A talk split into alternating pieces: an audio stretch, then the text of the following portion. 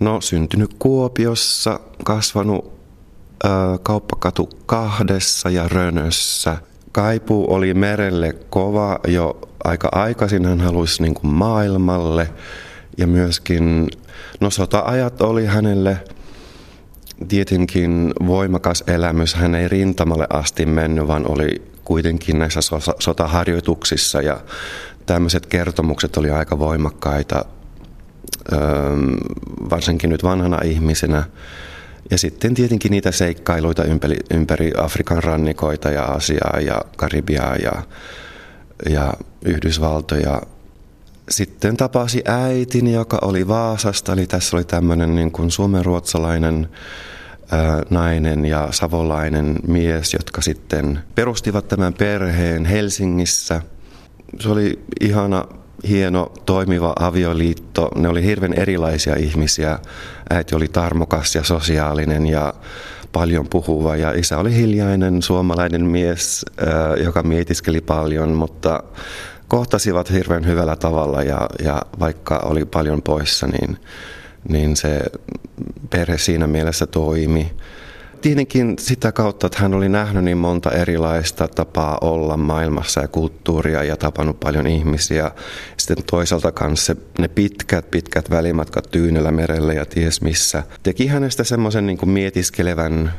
Silloin kun minä hänet tunsin sitten lapsena ja teini-ikäisenä, niin tietenkin tuli voimakkaasti sitten se kaipuu takaisin perheen luo. Ja olivat sitten Kuopiossa 85, kunnes tässä hiljattain kuolivat pois. Ja kyllä ne eläkeajat oli hänelle kanssa semmoista kulta-aikaa, että rakensivat sinne sen uuden talon Rönöön ja elivät semmoista niin kuin mukavaa elämää. No se on ihan kyllä mun lapsuuden muisti, että tota, minä kun olin semmoinen tanssijapoika, niin yleensä lauantaina niin mun isä ja äiti joivat viskiä olohuoneessa ja minä pistin levyt soimaan ja tanssin siinä niin kuin heidän ympärillään ja ei sille, että olisin niin kuin esittänyt mitään, vaan olin ihan omissa maailmoissa. Mikä isäsi vaikutus on ollut sinuun?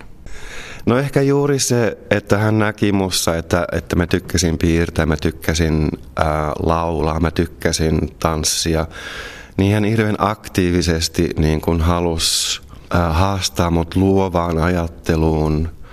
Ää, ja ehkä juuri se niin kun, rajaton rakkaus ja se, että esimerkiksi kun asuin San Franciscossa, kun tulivat käymään, niin mä aina nukuin yhdessä mun isän kanssa. Että äiti nukui jossain ja minä nukuin isän kanssa ja oltiin niin kuin, siinä maatin seläkkäin ja juteltiin aamu neljään kaikenlaisista asioista.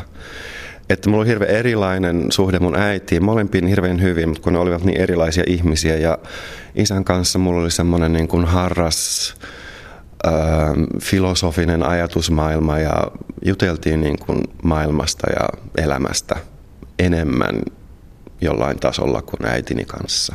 Mulla on vaan tämmöinen niin kuin voimakas kiitollisuuden tunne, että on saanut kasvaa isän kanssa. Poika-isä-suhteet on usein hankalia. Hänelle oman isänsä oli hankala suhde, koska isä oli ollut hirveän jyrkkä ja vaativa ja ehkä hänen niin kuin merelle lähtö oli tietyllä tapaa myöskin päästä pakoon semmoista tiettyä painetta. Minä lähden sitten maailmalla ihan eri syistä, että tota, oli, tuntui luontevalta, että kun lähden 80-luvulla pois Suomesta, että kun tuli tämä hetki, että pitää hoitaa asioita, niin, niin pystyin palaamaan takaisin tänne Kuopioon ja olemaan läsnä viimeiset vuodet. Mitä tämä käytännössä oli? No, mulla oli siinä mielessä tuuri, että Itä-Suomen tanssin aluekeskus haki juuri silloin taiteellista johtajaa ja ähm, juuri sen jälkeen, kun äiti oli kuollut ja isä oli jo aika huonossa kunnossa, niin tota, sain työpaikan täältä ja muutin Rönöön. Sittenhän se oli käytännössä sitä, että piti pitää huolta ja kaikista niin kuin käytännön asioista. Ja hänen muistinsa oli vähän semmoista häilyvää jo, mutta tuota, kyllähän ihan loppuun asti isä oli. Ja no se viimeinen lähtö oli niin kuin hirveän voimakkaasti myöskin hänen, hänen päätöksensä, että tota, hän kaatui ja lonkka murtui ja kun tuli siitä leikkauksesta ulos, sanoi vaan, että, että Tomi, nyt mä en enää niin kuin halua tästä nosta pystyyn. Ja lopetti syömisen ja oli sitten kuuden viikon jälkeen poissa. Ja onhan se niin kuin ihan mieletöntä tavallaan niin kuin olla siinä vieressä, niin pitää kädestä ja vaan olla läsnä, katsoa sitä.